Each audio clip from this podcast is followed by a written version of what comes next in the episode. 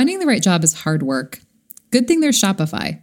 Shopify is on a mission to make commerce better for everyone, and they're looking for impactful, ambitious, and passionate people to help them do it. If you want to be part of a diverse team that loves solving problems and help entrepreneurs around the world start and grow their businesses, then you should check out Shopify. Visit shopify.com/careers for all the info.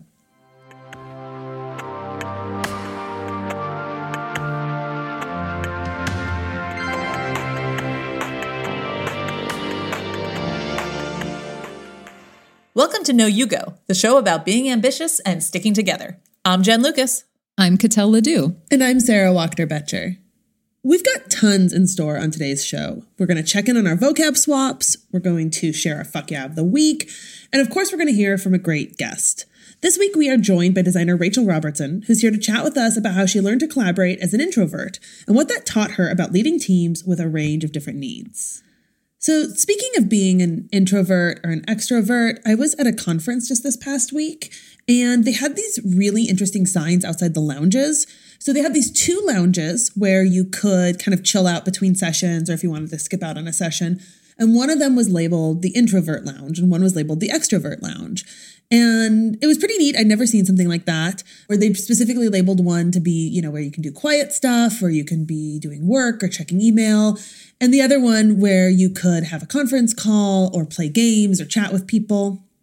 And one of the things that happened after that conference was that a tweet went viral for, of a photo of this. And there was like such a divided conversation about whether this was good or bad. The people who thought it was good were like, oh my gosh, this is how humans work. And the people who thought it was bad were like, this feels kind of like judgy to people who are extroverts or judgy to people who are introverts, or it feels like I don't want to be labeled as one or the other. And it really got me thinking. I feel like introvert and extrovert has been this like really common discussion just in the past year or two. And I've always felt kind of weirded out by the language, even though like probably most people would be like, Sara, you're an extrovert. Like, Sara, come on, like you're you're an extrovert. It's pretty obvious. Like, just own it. And I agree with that, but I also feel like there's something weird about having that as an identity versus like being like, okay, sometimes I feel extroverted and I want to do extroverted things, and other times I don't. And like, you know, sure, I trend toward one side more than some people. But I don't know. I guess I've always felt like that was a way that we try to like put people in into boxes. And so I I don't know. I'm curious. Like, do you identify as an introvert or an extrovert? And like, what does that mean to you? I definitely I, I identify as an introvert based on I think like the one thing that I have read routinely about you know sort of what defines an introvert and that is or this is the part I relate to the most which is that I like recoup my energy by being alone and having downtime and sort of if I am in uh like heavy social situations i i need to sort of like have that recuperation time but i also feel like i'm extremely social in a lot of situations and when i go to a party i like to chat with a lot of people and i don't i don't necessarily feel like inhibited in terms of meeting new people or like talking to folks but I don't know. So I think I, I have like now that you're saying that, I feel like I've felt sort of torn about it. And I feel uneasy because I don't know if I do fit squarely in one of those boxes. Yeah. So I don't know. That brings up an interesting question. I liked a lot of the comments on this Twitter thread that brought up, you know, where where do ambiverts fit in? And I was like, oh, I haven't heard that phrase before. And so the ambivert is a mix of extrovert and introvert. And I was like, oh, thank you. Because people, when they see me, I think similar feeling, they assume I'm an extrovert.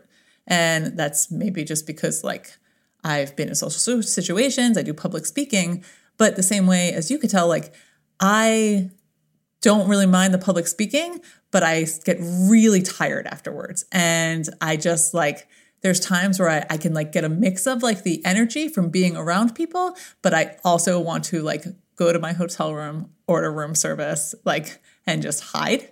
And so there's like definitely a big mix of things. Like, it's weird to me when I hear that like idea of like, I need to recuperate by downtime. I can't imagine any other way. Like, I can't imagine not having downtime. Like, yeah. the idea that someone doesn't, like, is that really like a thing that people don't want downtime?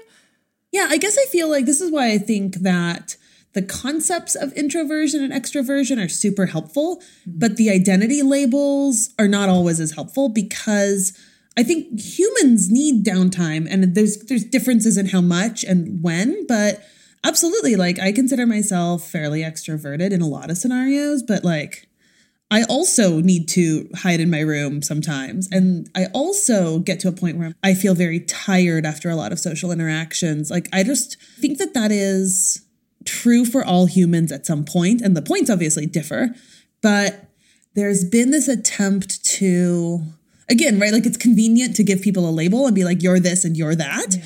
And I think like the reality is is is just so, so much more nuanced, and I think that that's one of the things that it's like step one is just recognizing like people have differences. And like step two is recognizing that like and those differences almost always fall along whole spectrums and people don't have the same experiences. And like that seems to be a harder shift to get people to, to sort of take seriously. Yeah. I, I really liked that they were addressing this at the conference. Yeah. But i didn't love the versus vibe and that's the thing that like i feel like all these things like we did do one of those like Myers Briggs personality tests at work one time. And all that ends up with, I feel like, is people judging you. And it just felt like it was like one of those things you're supposed to do. So like you like can work well together with people and like know more about yourself. Yes. Whatever. But Which, yeah. Like in an ideal world, if you can get that to work is great. However, it doesn't always work. Yeah. And that's the part that I think is like tough. It's almost like like I get the I think I get the thing that they were trying to do, but you know, obviously like hindsight and looking back on it and being like, I would have done this differently. I mean, it's almost like saying, okay, this room is going to be like chill, a chill vibe and quiet. And like you can come in here and just like do your thing and like listen to music or whatever. And then like this room is going to be games. And so there's obviously going to be an element of, you know, getting to know people and a social like interaction. That kind of feels like more like you get the idea without having to be like, I'm a this. Yeah. You didn't tell me there were games. so so speaking though of like hindsight and like, oh gosh, huge shout out to Confab, the content strategy conference that I was at, and specifically Tenessa Gemelke. She runs the event. She's sort of like the director of all things Confab. And after uh, this tweet blew up, you know, it's like retweeted 4,000 times, and there's this like huge debate happening in the thread. Yeah. She talked a little bit about, like, oh, you know, I learned a lot from reading these comments. And one of the things that she said was that when they designed this, she was really imagining it like the, the copy underneath each of these signs is like punching up. So she sees herself as being super extroverted. And um, one of the things it said on the lounge copy was like on the introvert lounge was where you can hide from extroverts. And she thought that was funny because as, as somebody who identifies as extroverted, she was like, "Oh, you know, this is this is punching up. This is not making fun of people who might feel uncomfortable with it." And she realized that that wasn't the case for everybody. Yeah. And and I think that that, you know, I, I think that the intention makes a ton of sense and I bet that they're going to do something similar again, but I'm I'm confident they're going to have some slightly different labels. And, you know, I liken this a lot to the same kind of stuff I've talked about with when it comes to like user experience design, right? Like professional work, where it's so much more helpful usually to ask people what they want to do than it is to get people to define who they are because defining who you are is really fraught. And almost always, if you try to make people define who they are by like selecting this, this category or that category, there are going to be people who do not fit the boxes. And I think that that's the same here. And I happen to feel comfortable using both rooms, right? Like I used one room when I was doing quiet things, and then I used another room when I saw a bunch of my friends in there and we were going to play apples to apples. And that was fucking great. But I don't know that everybody would feel comfortable that way. Yeah. I mean, I would sit generally in the quiet car on an Amtrak train. Yeah. But sometimes I'll walk over to the cafe car and get some train wine. You oh, know, it just you. Uh, just depends a little bit. However, I don't necessarily want to be put into the same group as the other riders that I'm riding with on an Amtrak train because I don't think that necessarily we would fit into the same sort of focus group labels just because we ride on the same kind of train on an well, Amtrak. Right. Again, like I go to the quiet car all the time on Amtrak because I want to do some work and I don't want to be bothered by randos.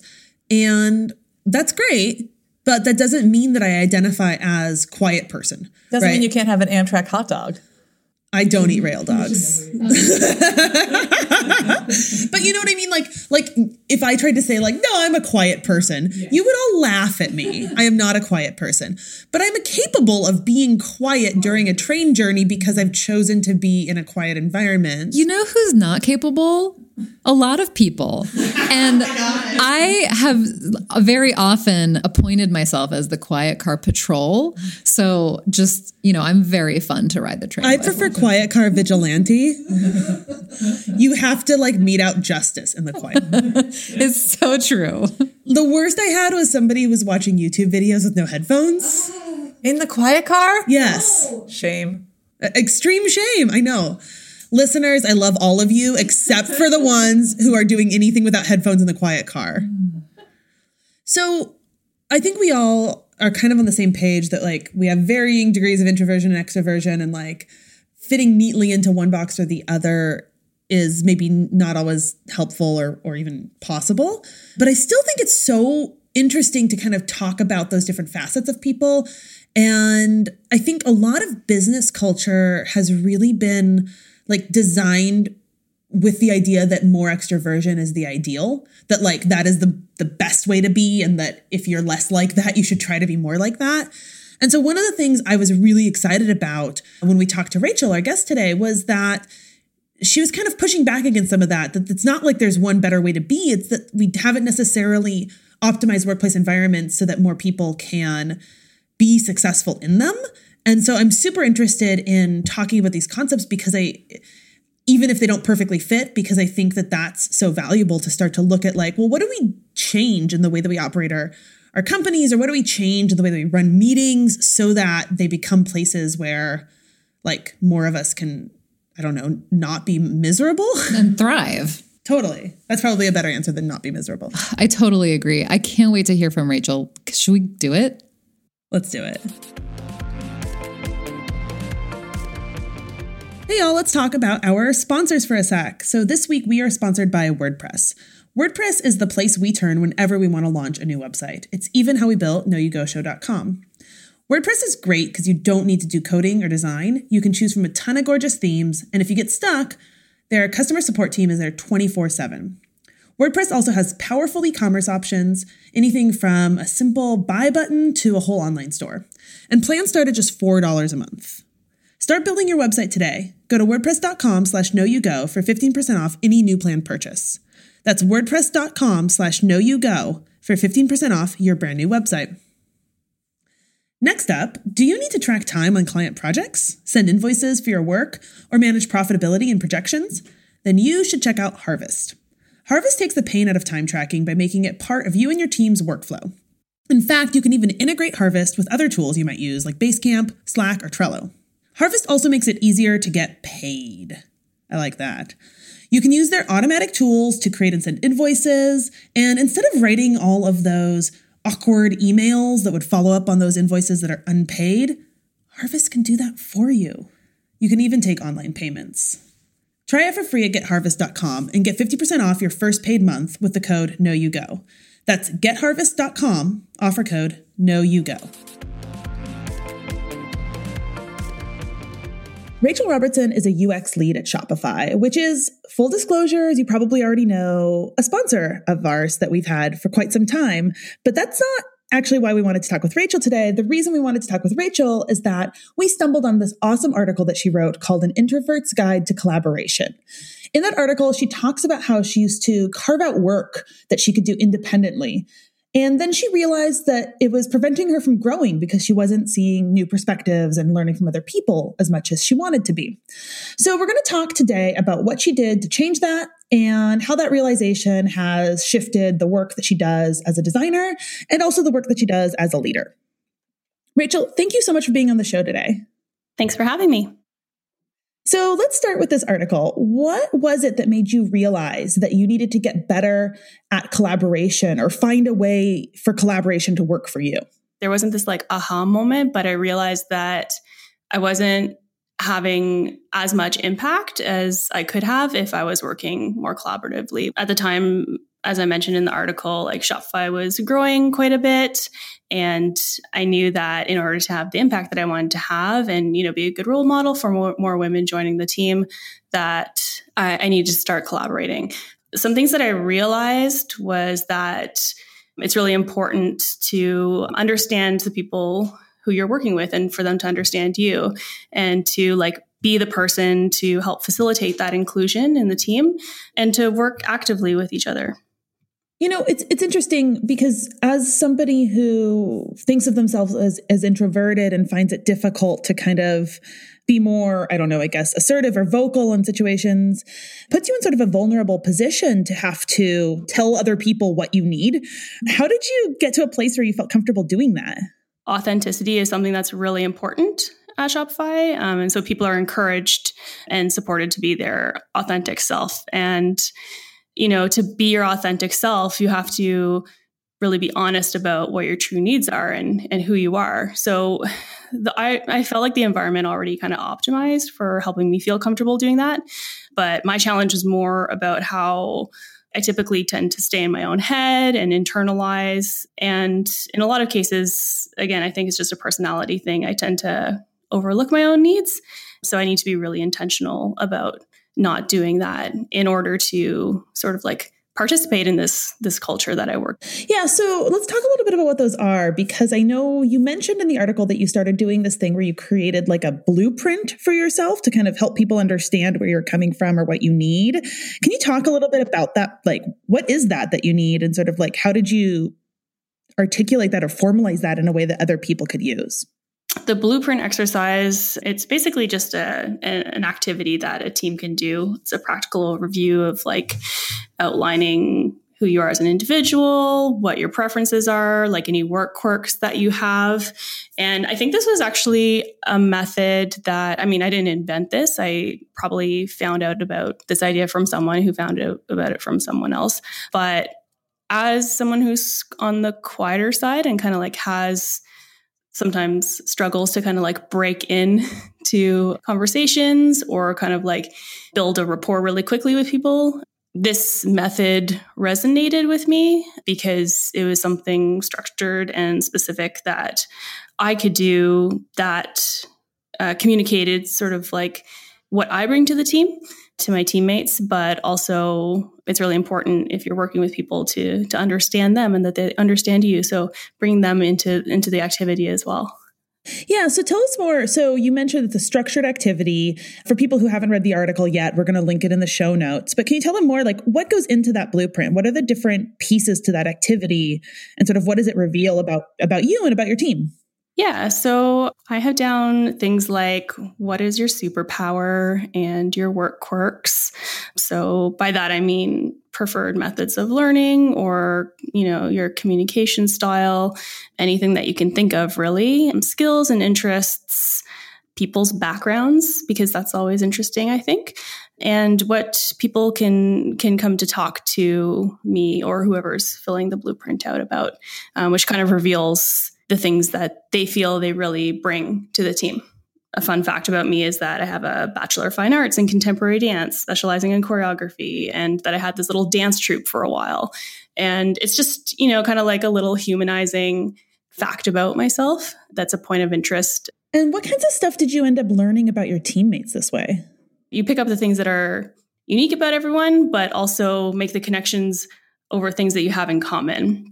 So, you know, there's kind of, it's nice to see that diversity in the team, but also the things that you have in common. And then a big one is uh, kind of the fear of public speaking and the nervousness of being around center of attention. That one's pretty common in my team. And yet, here you are being interviewed for a podcast today. Yes, I know. How are you feeling about that?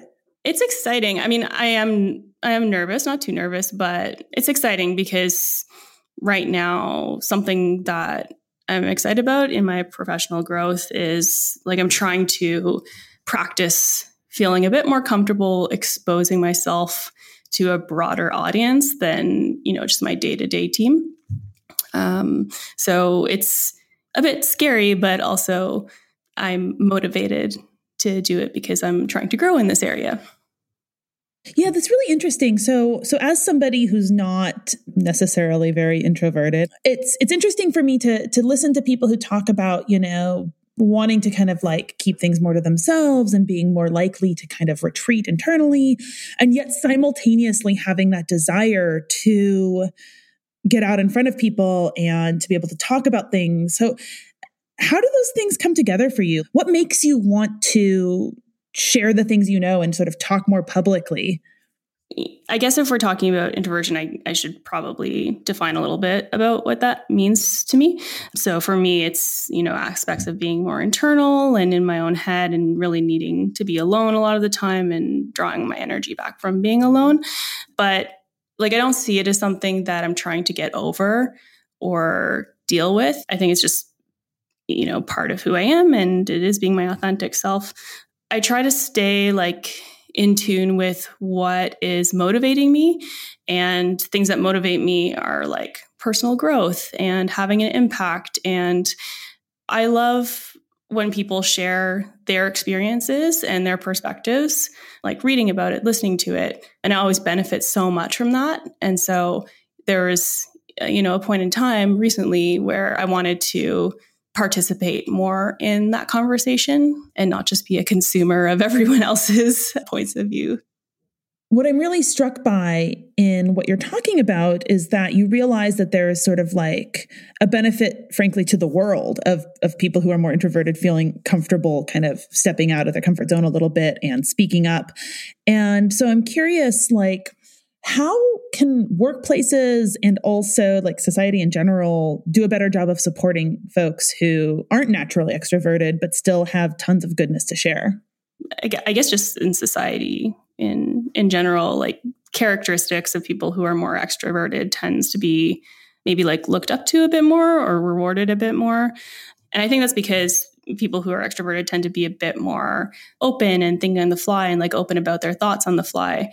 And there's this perception of trust almost because of that openness. Whereas if you're a bit more introverted, it can sometimes come across as you're holding things back. So for me personally, I always think about like trying to manage that perception or just be aware of it. As I've been listening to you talk about all of the things that you've done and all the steps you've taken, it makes me feel like I really wish I would have known some of this or just thought to kind of like explore it a little bit more, especially when I made my last career change, which was coming to A Book Apart. And the main reason for that is because I went from, you know, working in a sort of a traditional organization, a traditional company where it was lots of people and, you know, teams and structures that I was really used to. And then all of a sudden I was remote and I was working with, you know, a team of people who I never saw.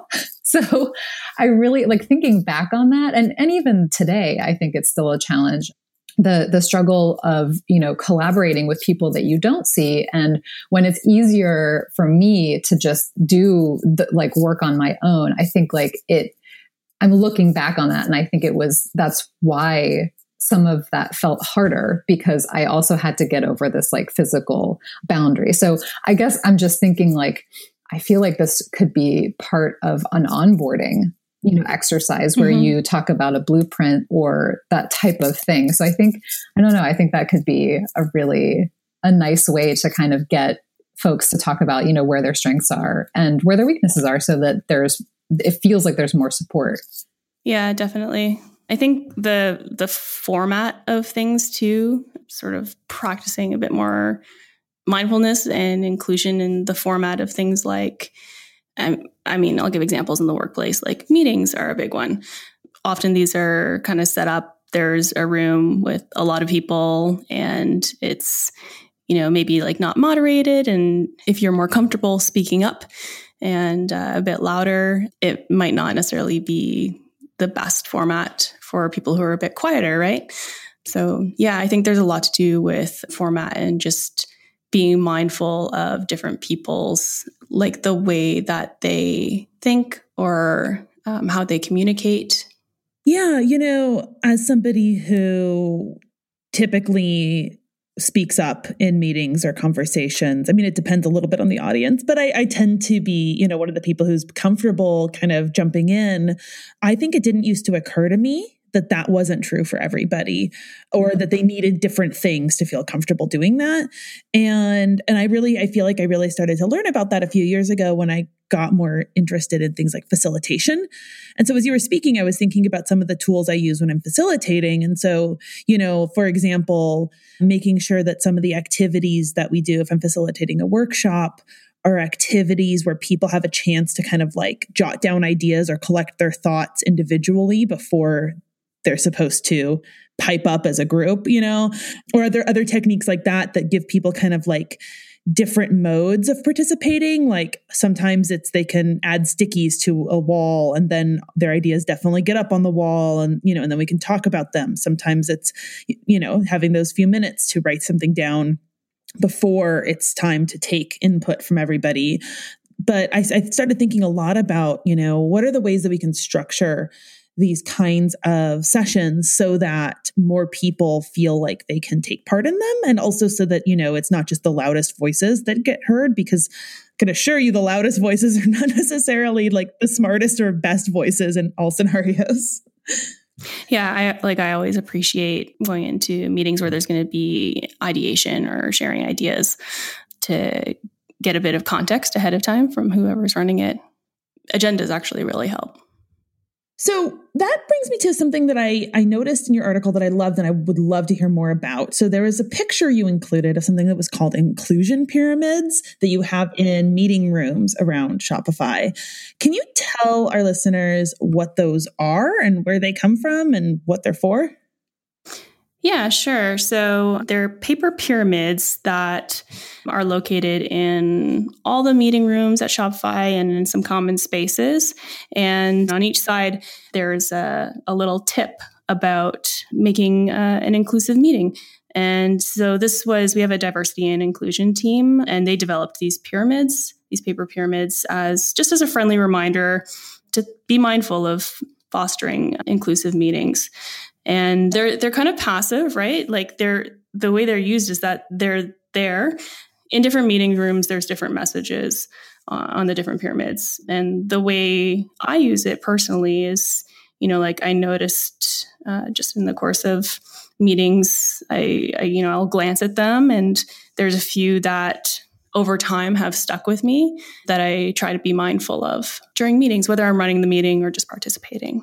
What are the ones that have stuck with you? Yeah, so uh, there's about I think there's two or three. The first one is about how like meetings aren't for everyone. They're not everyone's jam, and it's really important to seek input and get feedback from people who were quieter during the meeting. Another one is around being mindful of people if they're joining remotely into a meeting we have really sensitive uh, microphones in the office here.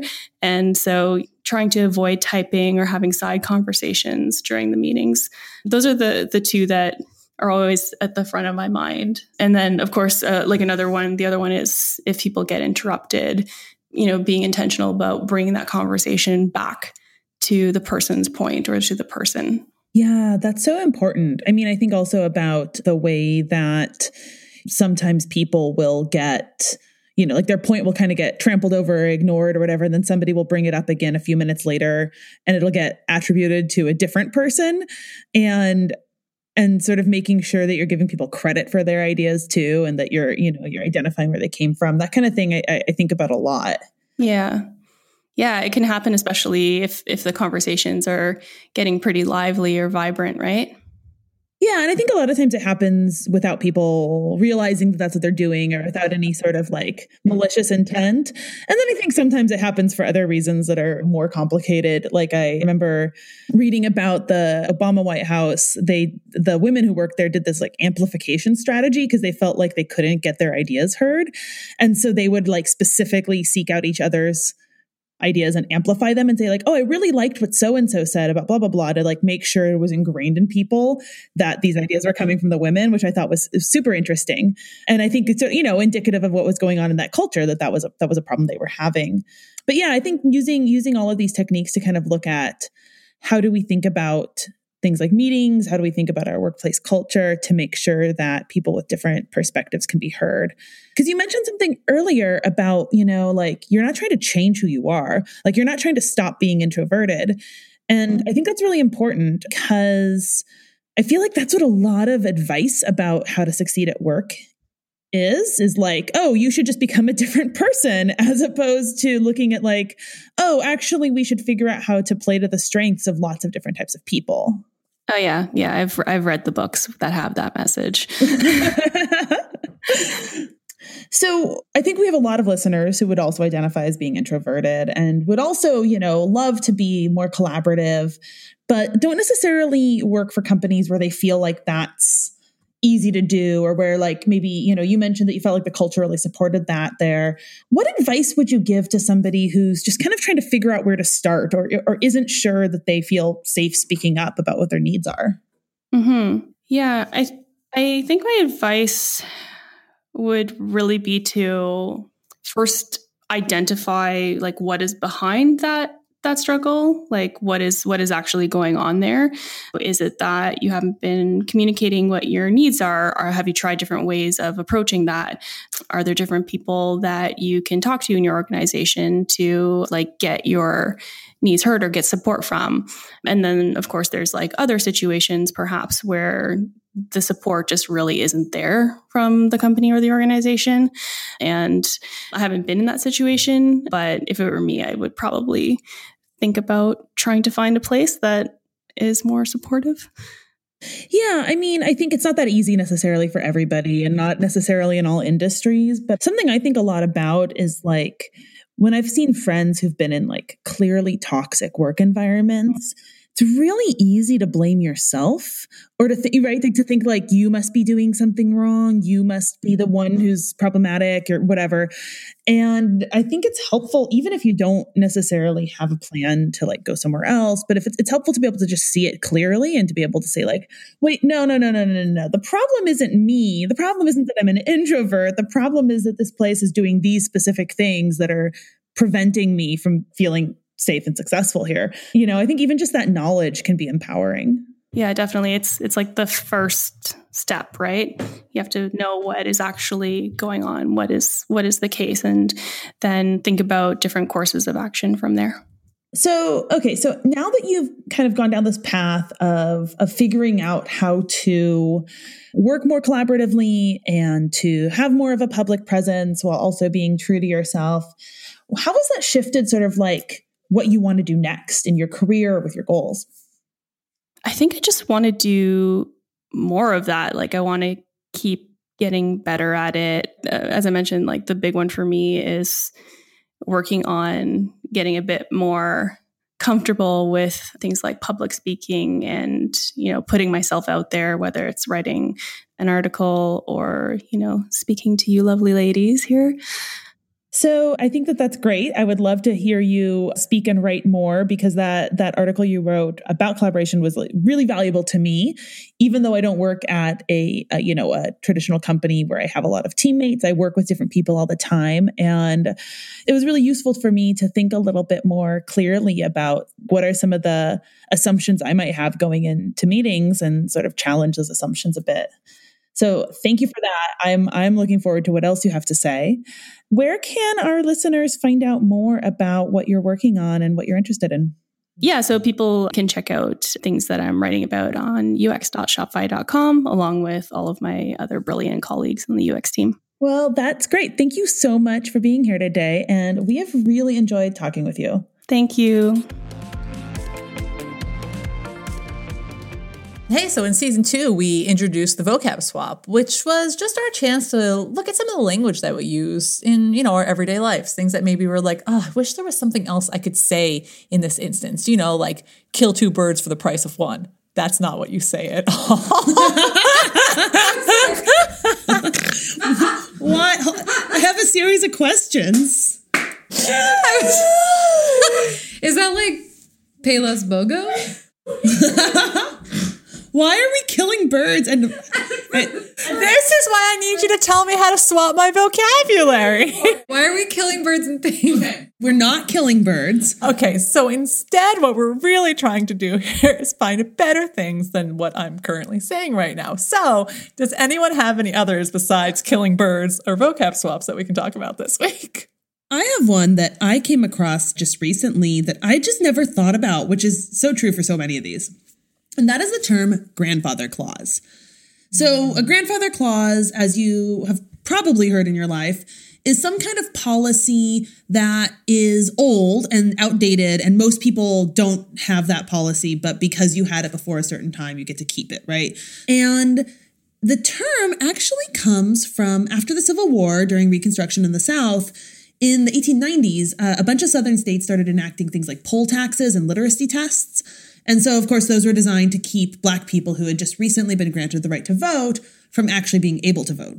So, the problem for the people who were enacting this legislation was that if you had poll taxes and literacy tests, that would also disenfranchise a lot of poor white voters who were often illiterate as well. And so that meant that that would cause an uproar. So, what they did to ensure that they could keep black people from voting without keeping white people from voting was enact this thing they called a grandfather clause. And that meant that if you or your family had had the right to vote prior to 1867, you could vote, even if you couldn't pass the tests. So the 15th Amendment was passed in 1870, and that's when former slaves were given suffrage.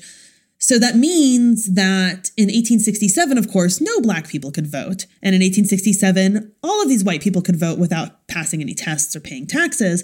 And so the result is that white people ended up being grandfathered in, and black people had to follow the new rules. So that was declared unconstitutional in 1915 for reasons that I hope are pretty clear. But we still hear that word a lot. I've even worked at jobs where like I, you know, I missed some arbitrary cutoff and like the the pensions weren't available to me because I hadn't been, you know, quote unquote grandfathered in. And so it's like a term that we don't really think about because you're you're like, okay, grandfathered in, that's meaningless, right? Like that's not that's not sensitive language. But I think the history of that is is super problematic and I have found myself, you know, questioning using that phrase and sort of like questioning how common that phrase just sort of slips in in weird places. So I don't know. Do you have any fun ideas for different ways to talk about grandfather clauses? I really like legacy. So, legacy policy or uh, legacy clause or legacy rule. I think legacy pretty much describes what a lot of these instances are. Yeah, and I think in some contexts you could say, you know, this is a historic a rule or a historic guideline that we're working with or whatever. I mean, I think and then in some cases it's actually a special case and that's how people are talking about it, which feels a little like let's actually call it what it is if it is a special case. Right. Or like you're being granted an exception of some sort. Yeah. yeah. Yeah. And it's like such a little thing. And I bet most people don't think that much about it when they say it. Right. And also like you think like how often does it even come up? But it comes up surprisingly often in anything like contractual. Yeah. And I was actually a little bit bummed that that wasn't something that I knew about, that I didn't know like sort of the provenance of that language. And now that I know, it just makes me think about how many historical terms come from places that I don't really want to replicate. Totally. I feel like ever since we started this, I'll find myself saying something and I'm like, is that what I really mean? and maybe I should explore that. Like, am I using it correctly? So I'm glad that we're doing this. And I mean, you know, I don't think it's like, I don't think anybody can be perfect with language. I think no. it, there is no such thing, right? Because context shifts all the time and audience shifts all the time. And like if you are talking to people with different cultural backgrounds, expectations shift. But I do think that there's something that's so valuable about taking that moment and being like, is this just a thing people say without thinking, or is this what I actually mean? Like, it, what am I communicating with this phrase? And am I communicating some things that might have like consequences that I don't intend? Yeah, a little bit more awareness and just, I think it's never a bad thing if you take a pause and think about what you're saying. I think a lot about habits and how powerful habits are. And I think that you can obviously learn a habit to, to trade one word for another. But even broader than that, I think you can learn the habit of being more intentional with language. And so I think for me, just talking about it on the show and like recording that and sending that out to the world gives me a really good reminder to check in with myself and like take it seriously and to not brush that off. And I feel like that has been really good for me. And I hope that that's good for some of our listeners too. I think so too. I was just going to say fuck yeah, because this feels like a fuck yeah, but we haven't even gotten to that yet. But we can. What is our fuck yeah of the week? Our fuck yeah this week is fuck yeah, deleting apps from my phone. Oh boy. Yeah. See apps. I've gone a little bit like clean house wild recently because I have been like following some of the news that's been like happening a lot in 2018 about this whole time well spent movement, which was originally coined by the people doing humanetech.com, maybe a little bit co opted by Facebook now. But there's a bunch of companies that are sort of embracing this movement. So there was just recently, um, Instagram was reporting that they are going to start showing you through their usage insights the time spent on their app. So you can see how much time you are spending on Instagram. And Google just um, released some time management tools to their new Android P system. And um, Facebook and other apps are doing similar. So things that this whole idea of like looking at like, what is technology doing to us? Are we spending not just really too much time, but what kind of time are we spending with our apps? And do we know how much time we're spending on our phones?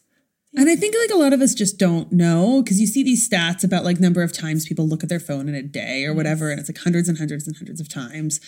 And you do it without thinking.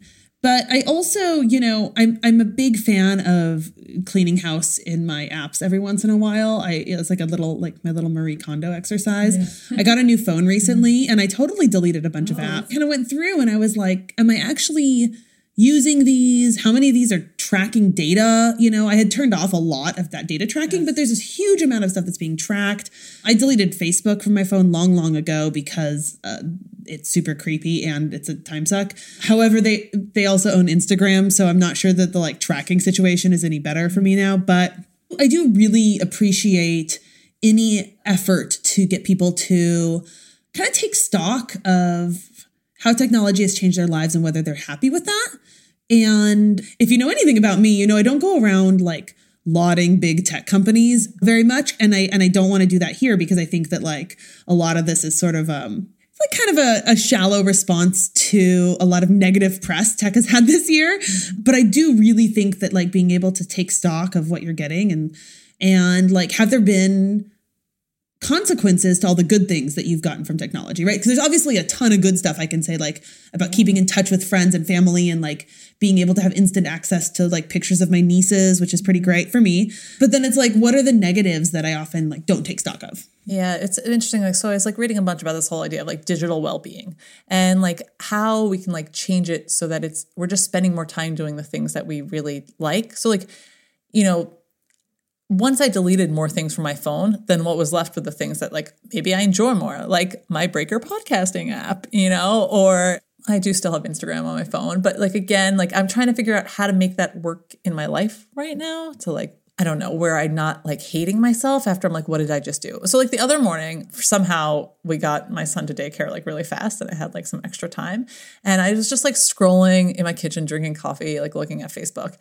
And I'm in this like just like local neighborhood group.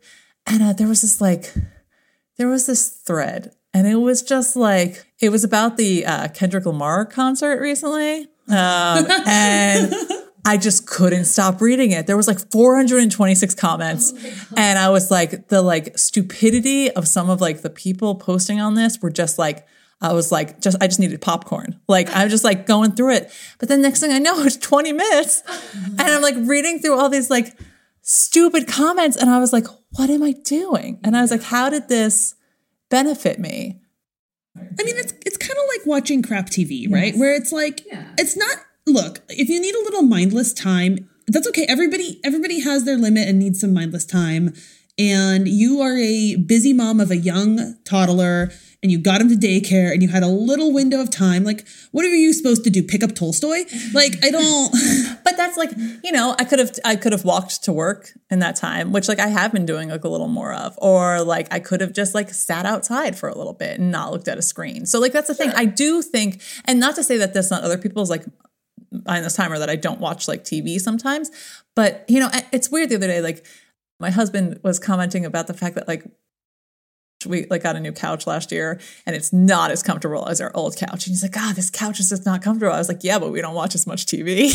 That's like, such a good point. Yeah. so it's like if it's just not there, like you just won't do it. So like if I delete these apps, then like maybe I won't spend as much time on my phone. Totally. I guess I just mean like it's cool if you if like having some mindless time looking yes. at an app sometimes is sort of you know like what you need at the end of a difficult day or just like it's fine like i don't want to shame anybody for wanting to yeah. kind of or like just how you are going to spend 20 minutes at that right. moment i mean it's like j- it's just like when i watch house hunters international on a plane where like i just need to zone out and enjoy some me time yeah. but i think it's also a question of like when is that what you're doing? And when is it that you're just kind of like mindlessly wasting time and and actually c- coming away from the experience feeling really unsatisfied? And mm-hmm. or or just having that be like the default behavior? And you know like oh i'm not doing anything else so i guess i should watch crappy tv i'm not doing anything else so i guess i should play with my phone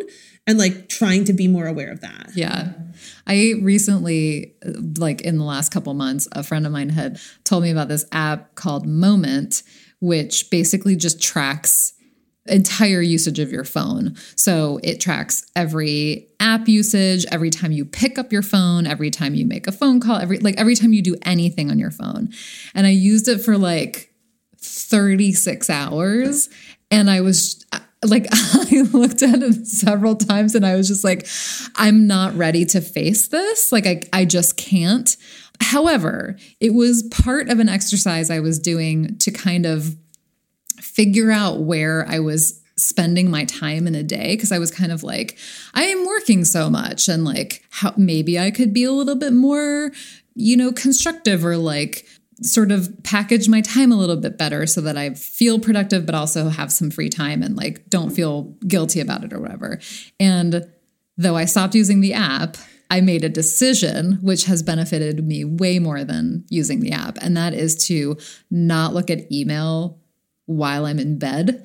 Mm. and that I'm only allowed to start looking at email once I sit down at my desk for the day. Like that. And that was a huge shift and it has like improved my life like levels and levels. That's awesome. I mean, this goes back to like our episode with Shauna. You know, we are talking about financial planning and like looking at a budget because until you make a budget, you don't really know where your money's being spent. So I think until you like use an app like that or start like thinking about this stuff, you don't really, you can't really tell how much time you're spending on certain websites or certain apps. And I think just like figuring out how much money you spend eating out or whatever, if you haven't really been tracking it, you're going to underestimate it. Yes. Like I'm sure I would underestimate how much I use my phone. And right. and I can definitely say that it's like, yeah, but it's all this work stuff, right? It's like, well, you know, like I have conference calls and then um, I'm in between like meetings where I have to travel to them. So I'm like on Slack on my phone. And it's like, yeah, that's true, but like that's some bullshit. Like that's not counting a lot of other stuff you're doing. Especially I noticed something I do that I'm gonna try to stop doing is like I will go and kind of like mindlessly scroll Twitter and then like not tweet and like consider tweeting a bunch of times and then not tweet. Mm-hmm. And like I don't have to tweet. That's that's like the goal isn't even that I need to tweet more. It's just that like I want to be more intentional about when I want to be part of that mm-hmm. and when I'm not part of that and mindlessly scrolling it except for like it being a good way to sometimes get some headlines really quickly like you you get a sense of what's happening in the world. Sure you don't need to do that for an hour and a half. You can like do that in five minutes. And if I'm not going to be actually like communicating with people and making connection and, and, like contributing ideas, then like I should fucking close tab.